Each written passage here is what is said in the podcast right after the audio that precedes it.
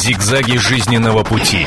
Ситуации, требующие отдельного внимания. Информационно-аналитическая программа «Особый случай». Здравствуйте, это радио телевидение «Комсомольская правда». И в рамках программы «Особый случай» мы рассказываем о тех событиях и явлениях, которые выходят э, из рамок обыденности. Мы все с вами уже несколько месяцев следим за тем, что происходит на Украине. Мы пытаемся понять, что вызвало эти события и как получилось так, что буквально рядом с российской границей развернулись боевые действия, идет гражданская война. Ну, а может быть, нужно вернуться на несколько месяцев назад для того, чтобы понять, как чувствовали себя те, кому приходилось тогда на Майдане гореть под коктейлями Молотова, а затем э, вставать на колени или э, слышать в свой адрес э, слова «убирайтесь вон, вы предатели и убийцы». Я сейчас говорю о беркутовцах. Для россиян они стали символом мужества.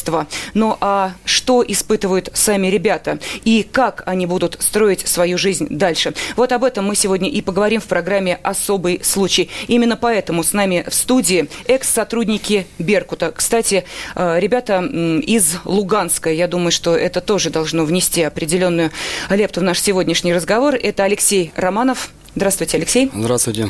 И э, также с нами в студии Роман Барышев. Роман, я приветствую вас. Э, и э, сегодня вместе с вами в эфире радио телевидения «Комсомольская правда» будем также мы, корреспондент московского отдела «Комсомольской правды» Александр Бойко и я, Елена Афонина. Но для того, чтобы вспомнить те события, мы подготовили небольшой сюжет, и давайте его посмотрим и послушаем.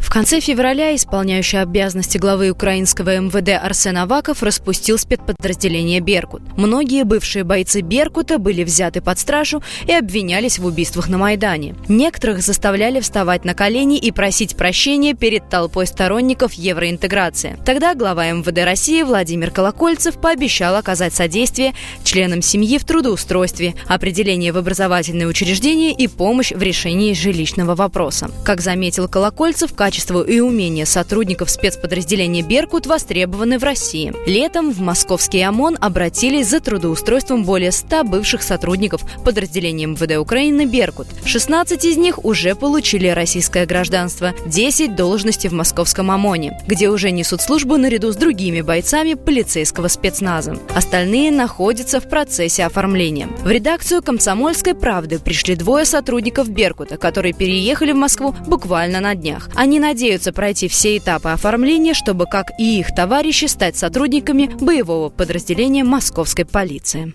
Ну, именно поэтому я хотела бы сейчас, чтобы мы вернулись к тем событиям начала этого года и э, к событиям, которые происходили на Майдане. Мы видим, э, чем сейчас э, оборачивается эта ситуация. Мы видим, как не может остановиться эта кровавая машина гражданской войны. А можно ли было, как считаете вы, сейчас вот остановить этот процесс? И можно ли было сделать те шаги, которые не привели бы к такому развитию ситуации? Было много вопросов, которые были в тот момент для нас непонятны.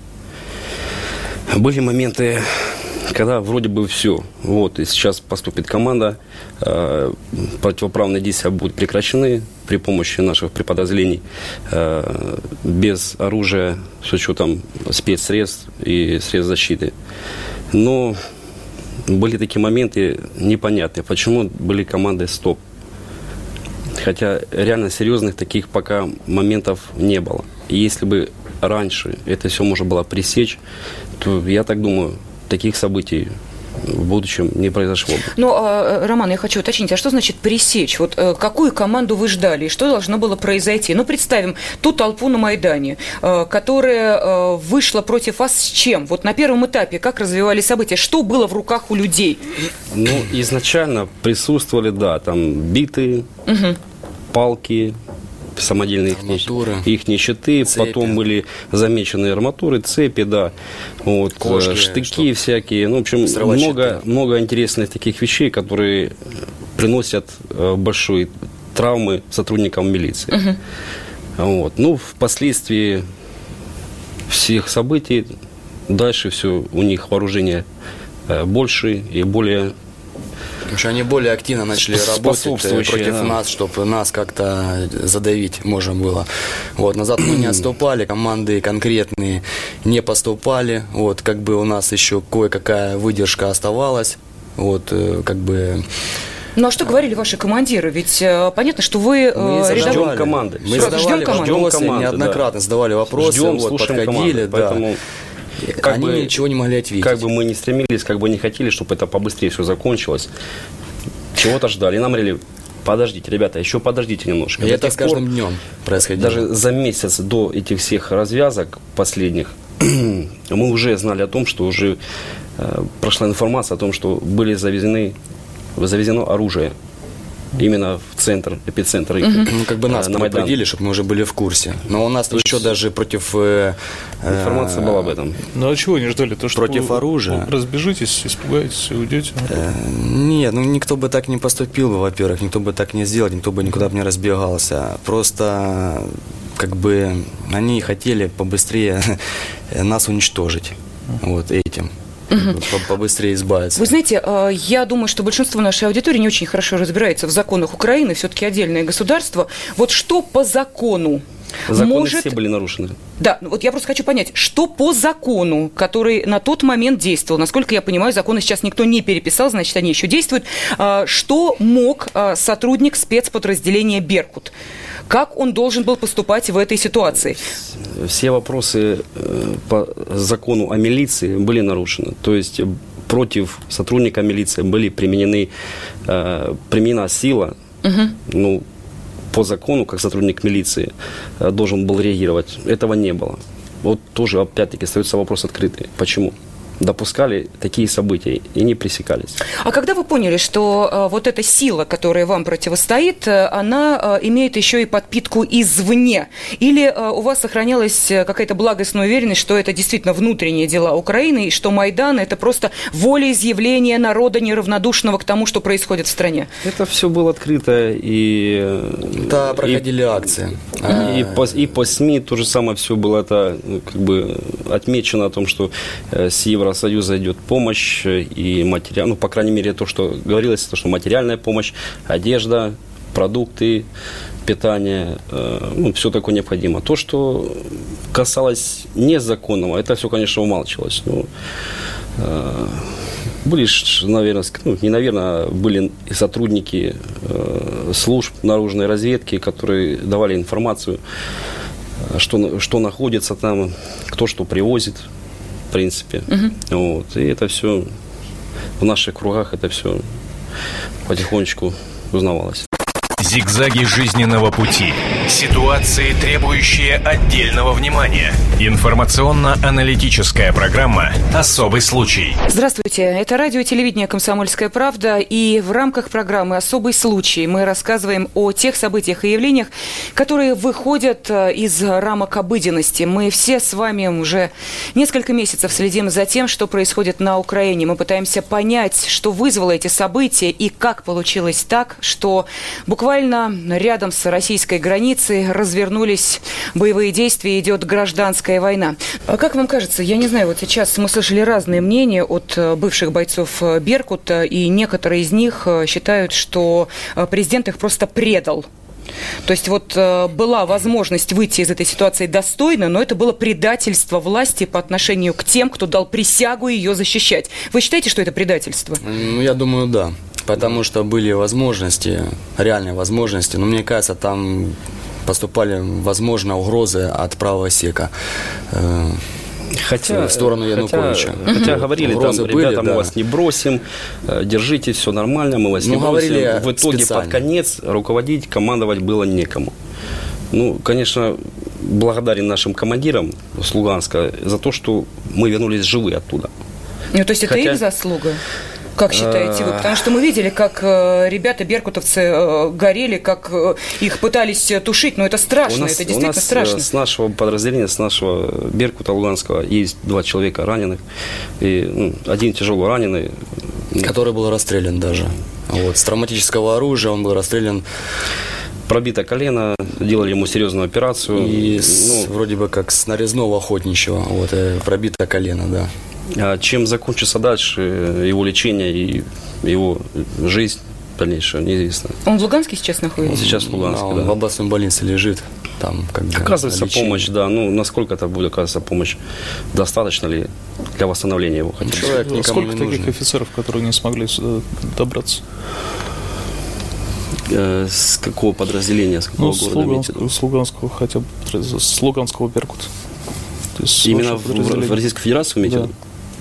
Есть такие, которые Это сейчас, желают сюда- это сейчас тяжело сказать, потому что процесс после пребывания из Киева к нам обратно на в Луганск на родину, вот, естественно, что вышел указ нового министерства расформировать, э, форму снять, выдать черную. Никому, естественно, это не нравилось. И после этих всех моментов, э, потому что не знали, какие команды будут поступать и кому подчиняться тех, тем людям, которые нас стреляли, жили, полили, калечили, и этим людям служить? Нет. Поэтому большинство людей уже сразу начали писать рапорта на увольнение. Ну, впоследствии один за одним, потихоньку-потихоньку, первые люди, которые приехали сюда, сказали, что да, нас здесь ждут, принимают, делают все благоприятные условия э, для жизни и, э, возможно, получения гражданства и трудоустройства. Вы знаете, мы сейчас обязательно перейдем к этому вопросу, просто завершая э, как бы тему тех событий. Мне кажется, что именно э, то, что происходило с Беркутом, я имею в виду та информационная бойня, иначе и не скажешь, которая была направлена на бойцов этого спецподразделения, это была предтеча всей, э, той чудовищной информационной войны, которую мы сейчас видим и которая развернулась. Ведь это бойцов Беркута обвиняли во всех тяжких грехах. Ведь это бойцам Беркута вменяли в вину, что они убивают э, мирных э, манифестантов. Э, Это бойцы Беркута были воплощением зла. Э, Вы были первыми вот таким воплощением зла для Украины. Это дальше уже переключились на Россию, потому что вас практически ликвидировали, а иначе не скажешь. Вас просто уничтожили как людей и как профессионалов. И мы видели эти чудовищные кадры, когда заставляли вставать на колени для того, чтобы покаяться перед украинским народом. Можно было бы Россию поставить на колени, я уверена, поставили бы. Все миллионы должны были встать и покаяться перед э, теми, кто считает, что Россия по-прежнему действует в э, интересах неких мифических сил, которые хотят Украину задавить. Но, впрочем, ладно, это другая тема. Вы ощущали на себе э, вот этот накал информационной войны? Да, да, такое было, такое присутствовало. Вот, мы как бы изначально не знали, когда э, звонила, допустим, мама там или отец, вот они говорят, что там происходит, мы смотрим вот украинские новости, то, что показывают, говорит, ну, вот мне мама звонила, говорит, я не верю своими глазами, чтобы Беркут что-то вот э, начал предпринимать какие-то действия, я говорю, мам, не верь, это все неправда, мы как стали, так и стоим, мы как Но спали она не говорила, на улицах. Лешенька, что же вы делаете, как же вы можете? Нет, такого не было она еще, не да? могла этому поверить, потому что у нас дисциплинированное подразделение, вот, тем более элитное подразделение, которое начиналось с 92-3 года по борьбе с организованной преступностью, вот, э, с авторитетами, с ворами законами т.д. и т.п. То бишь борьба с преступностью конкретно. Э, как мы можем действовать против народа, у нас тем более не было оружия, и как, э, ко всему удивлению, э, украинских новостях показывают, что Беркут, Беркут, Беркут, опять Беркут, Беркут, Беркут, избивает бедных детей, того, что, то, что не происходило, избивает бедных женщин. Да, нам вот, с Украины там- звонили, когда вот э, был э, разгон э, студентов э, ночью, от чего, в общем, э, Ну, я за эту систему, в принципе, могу точка. немножко рассказать и прокомментировать, как это все было. И вот есть сторонники, там у меня, ну, как бы э, люди, которые тоже не понимают, допустим, и нашу сторону, как бы вроде поддерживаются их стороны. Говорят, а как же ж вот там дедушку побили, там э, это, детей там, говорят, побили, все остальное. Просто если э, есть видеоролики даже, которые можно прокомментировать, посмотреть. Это было в первые дни, когда начали все с э, тяжелой техники, с, э, с тракторов, начали милиционеров э, теснить, давить Явно и все остальное. видно, да, То есть это явно было, что- и после этого уже ночью поступила команда, когда целый день издевались над ребятами с, воинской, э, с воинских частей, с воинской службы, э, э, ВСК МВД. Над ним измывались, издевались, все остальное. Только потом аж вечером дали команду разогнать, оттеснить, э, сделать давление назад, чтобы убрать этот беспорядок. Вот. И если вы помните по событиям, люди в масках, с повязками, с цепями, э, с дубинками и со всем остальным проявляют активные действия против сотрудника милиции.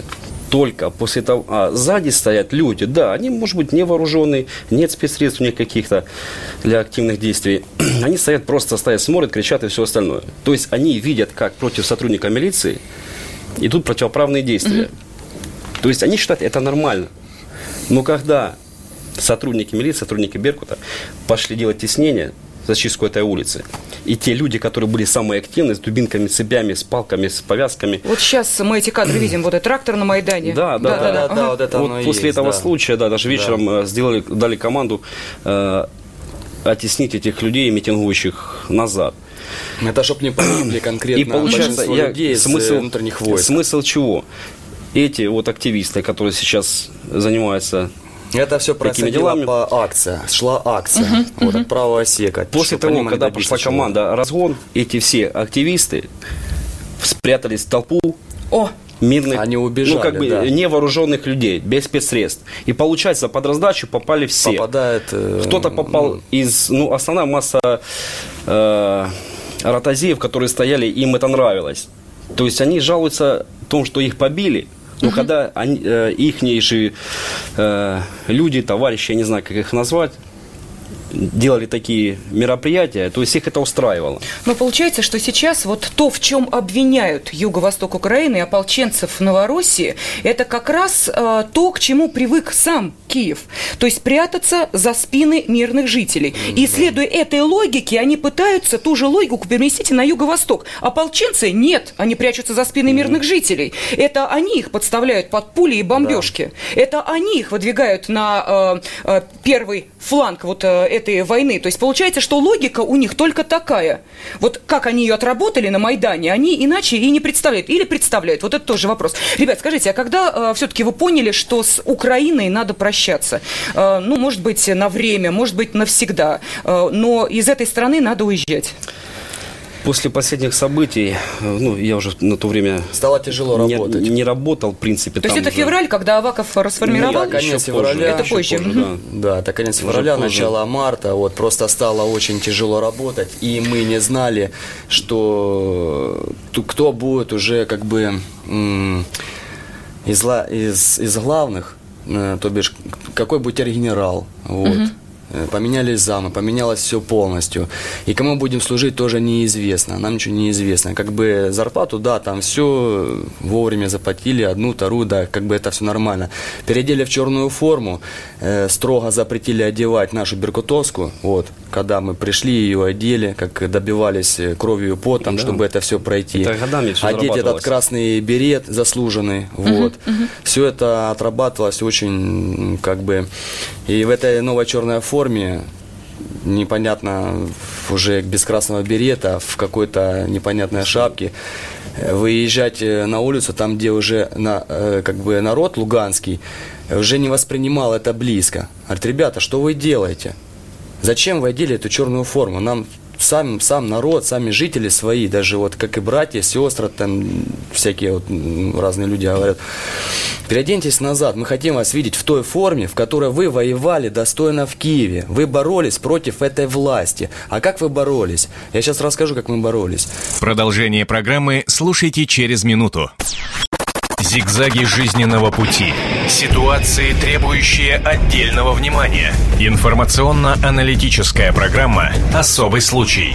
С нами в студии экс-сотрудники Беркута. Кстати, э, ребята из Луганска, я думаю, что это тоже должно внести определенную лепту в наш сегодняшний разговор. Это Алексей Романов. Здравствуйте, Алексей. Здравствуйте.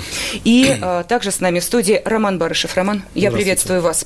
Э, и э, сегодня вместе с вами в эфире радио телевидения «Комсомольская правда» будем также мы, корреспондент московского отдела «Комсомольской правды» Александр Бойко и я, Елена Афонина. Мы защищали Кадмин здание, там, где находились все эти министры, вот, и защищали, эм, охраняли президентское здание, там, где находился сам президент. Был он там, не был, это уже нам неизвестно было. Вот, мы сделали окружение, ребята на, на полу, вот, сутками, сутками спали, не кормили, не было никакой горячей воды, там, душа, все, чего как бы этого хотелось, вот, все были вонючие, грязные, небритые. э, некоторые поболели, там воспаление легких. Всем было плевать плевать, даже с температурой 38, 38,6, я знаю этих ребят, выходили и стояли в строю, свыше начальству было плевать. И все, мы даже не знали, когда мы попадем туда, где нас разместили. То бишь это Буча, пионерские лагеря мы уже, как бы, мы не верили уже тому, что мы туда попадем. Угу. Все, ну, как бы отдохнуть хотя бы двое суток, чтобы нам дали помыться, обмыться, обмыть, вымыть эту грязь, все. Все, для чего мы охраняли? Народ, э, у которого эта пелена появилась перед глазами, вот, при новой власти, им этого не понять. Чего они достигли? Э, они достигли этого. Все.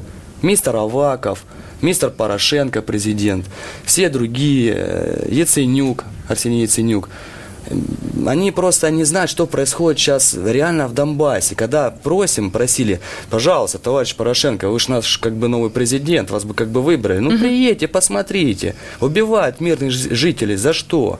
Убивают беркутов. За что? За то, что когда охраняли ваши админ к админ здания, вот эти вот, когда мы стояли, чтобы не было прорыва, которые вот эти вот все под акцию работали, акционеры все эти, угу. они хотели сделать конкретный прорыв. Вот. И почему нас уничтожили потом после этого? Потому что боялись Беркута. А почему боялись? Потому что это, я напоминаю, единственное элитное, заслуженное, авторитетное подразделение во всей Украине. Ну, как Но, так. Э, так получается, э, когда вы в Россию сейчас э, приехали, вот ну, ну я, я здесь ну, два месяца. Два месяца. Я полтора месяца. Леша, вы То полтора есть, месяца, да? Я принял решение, ну, в первую очередь, конечно, я, можно было предсказать события, которые могут происходить и в нашем регионе, в наших краях. Вот. Я очень переживал за свою семью. У меня жена Ирина и дочка Яна. Два, два с половиной годика. Поэтому ребята уже на тот момент, э, какая-то часть наших уже была здесь ну, связавшись, связавшись с ними, э, пообщались, э, то есть говорят, что да, есть такая возможность, принимают, ждут все. И о чем я, конечно, очень благодарен, э, помощи встретили хорошо. Знаете, как недаром говорится, как земля встретит. Нормальное отношение. Так, так и пойдет. Ну, Действительно, Скажем да. так, российская земля встретила нас очень хорошо. Очень приятно было. То есть это те ребята, которые уже вот сейчас присягу да, приняли да, 30 да, мая. Мы видели эти кадры, э, когда министр внутренних дел России, генерал-полковник э, полиции Владимир Колокольцев э, и привел к присяге к сотрудников подразделения украинского спецназа «Беркут» и вручил 10 новым бойцам и паспорта, и погонные, и служебные удостоверения сотрудников российской полиции. Но мы понимаем, что для того, чтобы стать сотрудником российской полиции нужно еще и гражданство получить. Вот э, как да. сейчас сложно с этим? Э, потому что мы э, в первую очередь ну, сейчас обсуждаем проблемы беженцев и понимаем, насколько этим людям действительно нужно ускорять процедуру получения гражданства или статуса беженца. И президент нашей страны об этом же говорил, упростить эту процедуру. Вот бойцов, бывших бойцов Беркута это касается? Упрощенная быстрая процедура, да, это действительно правда, так оно и есть. Э, как бы по наслышке, вообще, как говорят, по закону, это 7-8 месяцев, вот, чтобы получить э, паспорт э, Российской Федерации, допустим. Вот. Упростили, работаем по, по программе, это от 1 до 3 месяцев, угу. вот и все. Это, ну, максимум 3 месяца. Возьмем 2 Два месяца, полтора, вот так вот где-то. А где получаем. вы собираетесь проходить э, службу в, в Москве, в других городах? Потому что сейчас приходит информация, что в э, Туле э, ждут. Да, в Туле ждут, тоже предлагают, очень хотели бы нас да, видеть. Но, очень хотят. Да, ну приняли мы решение изначально остаться в московском, в московском ОМОНе. отряде, угу. ОМОНе, поэтому мы останемся здесь. Угу. Вы с семьей приехали в Я Россию? приехал с семьей, да, с дочкой, с женой. То есть э, они не сопротивлялись, все-таки в неизвестность едут, э, дом остается в Луганске. Э, какие-то размышления сложные на эту тему были? Тяжело, конечно, было, потому что дом, сколько времени наживалось, все все для дома было сделано. Тяжело было, конечно, бросать все бросать, было. уезжать, это, это было тяжело. Мы покидаем родные края, это угу. очень тяжело. Тем не менее, очень. рассудив, подумав, как говорится, решили, приняли совместное решение ехать. Э, простите за, может быть, э, действительно этот э, довольно болезненный вопрос. Ваши друзья, знакомые, близкие не считают вас, ну, не сказать, что предателем, но, в общем, теми людьми, которые, может быть, убежали от каких-то проблем.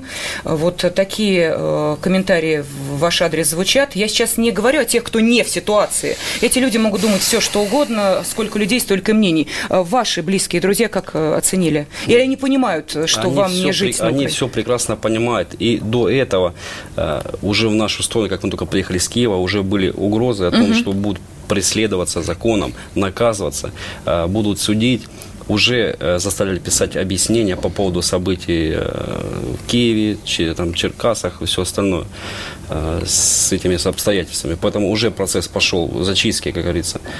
И не хотелось бы оставить свою семью одних и все остальное. Поэтому а угрозы другим сотрудникам были ре- реальные? Были, да, писали смс были звонки. Вот. Это значит, что у людей база данных с вашими адресами, именами, фамилиями, да, то да, все да. это попало в руки. Кто-то этим пользовался. Да. Кто-то этим пользовался, и вот прошла такая информация, что кто-то через кого-то это мог добыть, угу. вот всю эту информацию. Вот, и плюс я еще до этого вопроса отвечу.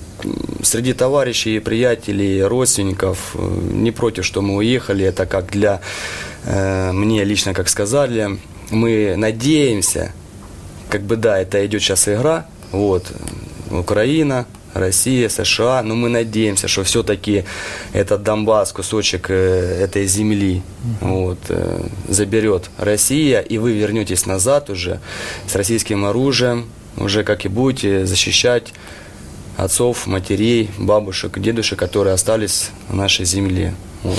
Ну, а вы знаете, я вот так. вспоминаю, не первый раз мы касаемся темы бывших бойцов Беркута, и Саша вот не даст соврать, люди рассказывали о том, что вплоть до спецоперации по вывозу, вызволению бойцов Беркута из Киева и других подвластных Киеву территорий и на территорию Крыма, воссоединившегося с Россией, и в другие более безопасные места, то есть людей вывозили, это действительно была настоящая спецоперация, потому что вплоть до того, что на каком-нибудь блокпосту их можно, могли просто уничтожить уничтожить, понимая, кого именно везут. И, э, к сожалению, некоторых э, ребят, вот насколько мы знаем, увы, не довезли их, э, убили бойцы правого сектора. То есть вот эта война, которая развязалась, война по принципу Майдан про всех разделил на два лагеря, вот она продолжалась даже когда война уже перекинулась на юго-восток Украины. То есть прощать вам, хотя непонятно что, никто не собирается и сейчас, насколько не я понимаю. Не собирается, это национальная гвардия. Вот она, весь правый сек сейчас э, на данный момент идет набор, он еще не заканчивается, угу. и до этого уже начался идти набор в Национальную гвардию для того, чтобы уничтожить полностью Донбасс, начиная со Славянска, других маленьких городов, вот, добраться до Донецка, Донецкой области и также уничтожить Луганск полностью. А смысл? Вот я, э, мы тоже об этом говорим, я пытаюсь это понять, но э, хорошо, вы э, не согласны с тем, что думают люди на Юго-Востоке. Вы готовы сравнять с землей города, вы готовы уничтожить все, что там есть живого. А дальше, на эту мертвую территорию, кто должен прийти? Вот я пытаюсь понять, потому что я вот слышала комментарий одной из жительниц Славянска, которая сказала, Славянск Славянск это мертвый город. Это действительно так, это мертвый город, несмотря есть. на то, что там есть люди. Да. А, вот основная цель какая? Сделать колонию, как пообещал сам Ляшко, депутат Ляшко. Сделать угу. колонию на Донбассе и... Колонию кого? Ну, те, которые больше за Россию, те, которые чтут Россию, почитают Россию. Именно, как бы сказать, колонии для новорусских. То есть какая функция вот у Юго-Востока, э, как ее представляют э, киевские власти? То есть этот регион чем должен стать? А, стереть полностью оставшийся русский народ, вот, который верит в Россию. Сделать и переселение. Сделать перенаселение, вот, и, э, как бы сказать, Тут будет правый сектор? Из, ну, будут сектора, жить украинцы. украинцы. Угу, ну, да, будут жить украинцы. Чтобы ну, да. не было даже русского языка, не было русского народа и вообще. Продолжение программы слушайте через минуту. Зигзаги жизненного пути. Ситуации, требующие отдельного внимания. Информационно-аналитическая программа «Особый случай».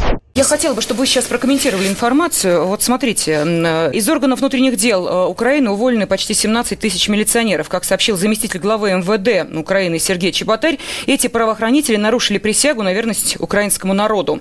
Министр внутренних дел Арсен Аваков в начале июня уведомил восьмерых экс-сотрудников э, реформированного спецподразделения МВД «Беркут», которые отказались ехать в зону АТО, и, соответственно, они были уволены. По этой же причине были уволены и 12 волонтеров волынских сотрудников э, ГАИ. Э, итак, э, мы видим, что бывших сотрудников Беркута сейчас пытаются отправить в зону проведения так называемой антитеррористической операции. То есть вы уроженцы Луганской области должны были, по мнению украинских властей, поехать на Луганщину и воевать там с вашими братьями, да. э, с вашими отцами, э, да. с теми, кого вы знаете. То есть так должно да, получиться? воевать против своего народа. Вот.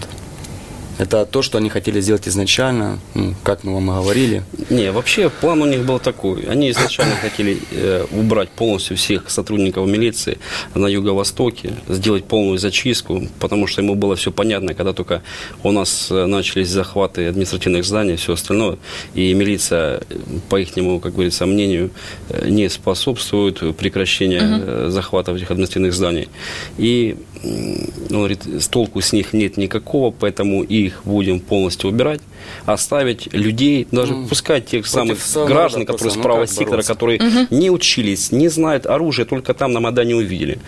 Ни как пользоваться, ни как общаться, ничего абсолютно не знают, поставить этих людей, одеть на них погоны, и чтобы они занимались, выполняли команды поступавший с Ну, мы же видим, к чему это сейчас приводит. Мы вот э, видим, как идет, э, получается. матери э, Запада Украины сейчас встают перед колоннами, которые пытаются ребят новобранцев отправить на юго-восток Украины. То есть вот это пушечное мясо, которое никто не считает и о котором совершенно никто не заботится. Они не понимают этого. Но не скажите, понимаю. а вы поддерживаете сейчас какую-то связь с вашими э, бывшими сослуживцами, теми, которые остались на Украине, или это невозможно там, сейчас? Там практически нет. уже никого не осталось. Остались ребята, это э, единицы. молодые ребята, те, которые Молодежь, пришли, неопытная. поступили угу. на работу Понятно. в то время, когда э, в Луганске нас никого не было, были все в Киеве. Угу. А работа это кому-то надо было э, осуществлять охрану общественного порядка. Поэтому вот новобранцы, молодые ребята поступали, и в основном их их контингент остался сейчас в Луганске, там работает. То есть из старослужащих там я так понял, практически там уже никого нету. Забрали, человека забрали 2, оружие 2, у, у, у милиции и отдали его отдали наемникам его. и боевикам, националистам. То есть, и, в общем-то, сейчас гражданское население находится фактически э, под угрозой того, что рядом находятся люди, которые не знают, какое оружие им в руки досталось, да, и, собственно говоря, ведет уничтожение. Ну, да. а как вы оцените э, ту ситуацию, которая сейчас на юго-востоке, на Украине происходит, то есть те военные действия, которые э, пока приостановлены, но мы понимаем, что это недолгое перемирие, уже судя по тому, что оно нарушается, и э, ясно, что впереди более активные действия. Как вы оцениваете действия вооруженных сил Украины? Вы профессионалы, вы следите за тем, как ведутся боевые действия, каким образом, на каком уровне, с чьей поддержкой? Вот это тоже, наверное, очень важно. Ну, если честно, профессионализма ноль. Угу. Нет, в, да, пла- в плане того, что даже вот они говорят, о, ну, в общем, говорится о потерях э, людей, которые находятся в ополчении, да, о сотрудниках, которые, э, о, люд- о людях, которые с воинских частей, вооруженных сил, как бы умалчивается это все. У них все нормально, а потерь нет. Но на самом деле потери там тоже есть большие. Почему? Потому что руководят, скажем так, нет тех профессионалов и, боевого, и нет боевого опыта руководить личным составом в боевых действиях. Угу. Поэтому идут большие потери. Не работает ни разведка, о чем? Нет почему, тактики, почему с нашей, почему нет, с нашей стороны идут большие потери? Потому что не совсем люди, которые в этом деле, многие из них не служили даже в армии, но тем не менее взяли автомат и отстаивают свой край. Потери идут из-за того, что нет, нет информации, нет э, нормальной связи друг с другом, угу. разведка плохо работает и тому подобное. Ну вот сейчас мы знаем, что буквально на днях Олег Царев заявил о том, что теперь будет единый штаб координирования действий Луганской и Донецкой народных республик. То есть сейчас пытаются все-таки каким-то образом еще и координировать действия ополченцев для того, чтобы давать более серьезный отпор. Но он и так довольно серьезен, потому что эти люди, как вы правильно сказали, у которых, собственно, в руках-то оружия никогда не было, они противостоят тем, кто, в общем, худо-бедно, но имеет официальный мандат Киева на проведение этой военной операции. То есть хотя бы это людей в какой-то степени заставляет действовать более активно. Но, с другой стороны, мы не единожды говорили о двойных стандартах, и, конечно, это чудовищно, когда после того, как сбили Су-25 ополченцы, все мировое сообщество удивилось, почему Россия не высказала соболезнования Украине по этому поводу. Тут же рождается ответ, а кто высказал соболезнования родным? Маму у него убили, четырехлетнего мальчика, который погиб после минометного обстрела, весь изрешеченный этими осколками, погиб на операционном столе. Кто-нибудь соболезнования высказал? Нет. Мировое сообщество этого не видит. Поэтому Роман осуждать... Алексей, а вот сейчас фактически многие говорят, что гражданская война идет. А вот есть такие примеры, когда один там товарищ или друг угу. бывшему сейчас на одной стороне, его, ну, как бы находится в там, Национальной гвардии, а другие там в ополчении или просто охраняют свои дома и семьи. То есть не в основном есть... ополчения, такого нет. нет с той стороны нет никому таких у нас знакомых или были какие-то слухи, mm-hmm. которые ходили между своими знакомыми. Mm-hmm. Такой информации нет у нас. Ну, давайте о более мирных все-таки вещах поговорим. Мы понимаем, что, конечно, ситуация на Украине – это наша боль. Мы следим за этим. И что бы там ни говорили, для России э, украинцы – это не чужие, не посторонние люди, это не враги, пусть и пытаются нас сейчас растащить по разные стороны баррикад. Я думаю, что то, что происходит на границе России и Украины, весь тот поток беженцев, которые находят здесь э, и помощь, и поддержку, это лучшее доказательство того, что Россия сейчас не находится в стране от этого процесса. Но вот скажите, э, как у вас проходила проблема адаптации, э, потому что первыми быть очень сложно.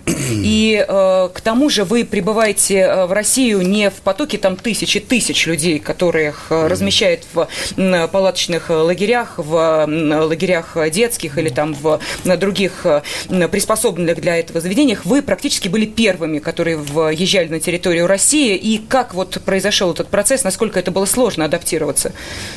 Ну, скажем так, период адаптации прошел успешно, хорошо, потому что, я же еще раз повторяюсь, приняли, помогли во всех э, вопросах, которые были связаны с размещением, э, расселение, э, материальная помощь, то есть все это было. Поэтому адаптироваться. Ну, помогли хорошо, да. На второй неделе мы уже, я извиняюсь, начали уже привыкать. Очень даже. Привыкать сильно. к мирной жизни? Ну, да, даже, даже непривычно для нас было, у нас э, аэропорты э, не очень хорошо работают в Луганске, то есть вообще практически самолетов не слышно. Э, ну, после Луганска последних моментов перед отъездом в Россию, Слышать э, э, шум самолета, конечно, было непривычно и немножко настораживало. А что там? Стоп, я ж не в Украине, подождите. Это не боевые самолеты, поэтому... Ну да, такой ли там при виде вертолета, допустим, пролетает вертолет, и уже как-то стремало чуть-чуть. Ну, такой вот легкий-легкий-легкий испуг шел, как бы, чтобы там пока находились. Ну, а э, переехали-то нормально? Не, не останавливали?